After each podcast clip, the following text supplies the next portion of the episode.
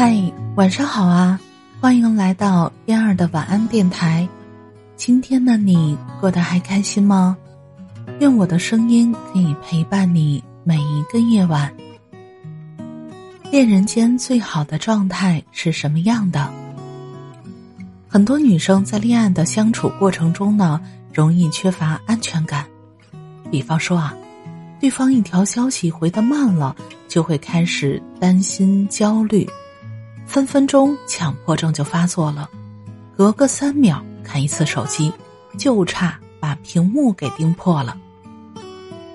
可是呢，人家也许只是刚好被上司喊去跑腿，或者是手机开了静音，或者正在开会，或是一下子还没有反应过来到底应该回什么，或是当时没有来得及回。过了那个点儿以后，干脆就不回了吧。曾经在网上看到过一篇文章，大致的意思呢是说，从一个人回消息的速度啊，就可以看出他对你的在乎程度。上大学的时候，我一度把这篇文章当做恋爱教学指南。一旦对方没有秒回我，就认为他不在乎我。于是呢，就发生了许多不可避免的争吵。直到今天，我还记得他对我说过的那句话。他说：“你忙你的，我忙我的，那不是挺好的吗？为什么你非要没事缠着我呢？”对呀，为什么你非要没事缠着他呢？我认识一个姑娘，大三的时候谈了一场异地恋。男友比她大一届，和她呢又不在一个学校，所以呀，她就特别没有安全感。她规定，男友每天要给她打上两个电话，早上一个，晚上一个，还要规定男友要报备行踪，去哪儿啊，做什么呀，和谁。男友刚开始的时候呢，还积极配合，一年下来就有一些吃不消了。刚好呢，他俩我都认识。有一次啊，这个男生就在 QQ 上跟我抱怨，他说：“啊，我觉得好累呀，每天都像活在监视之中。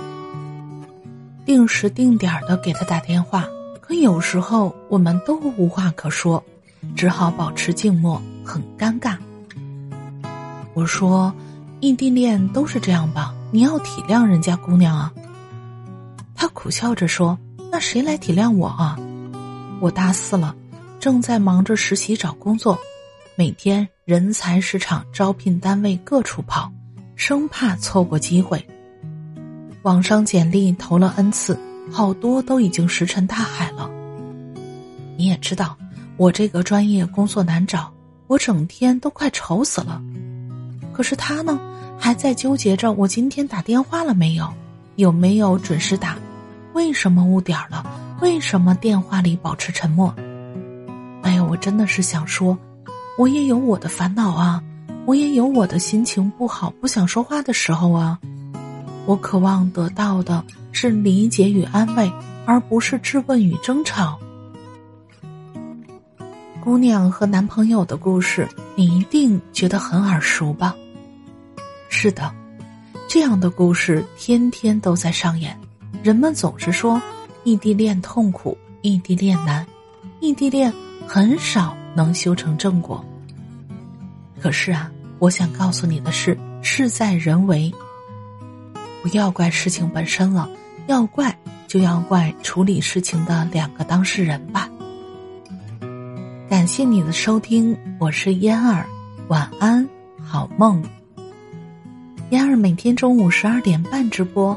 喜欢听直播的朋友们，到时候可以来哟。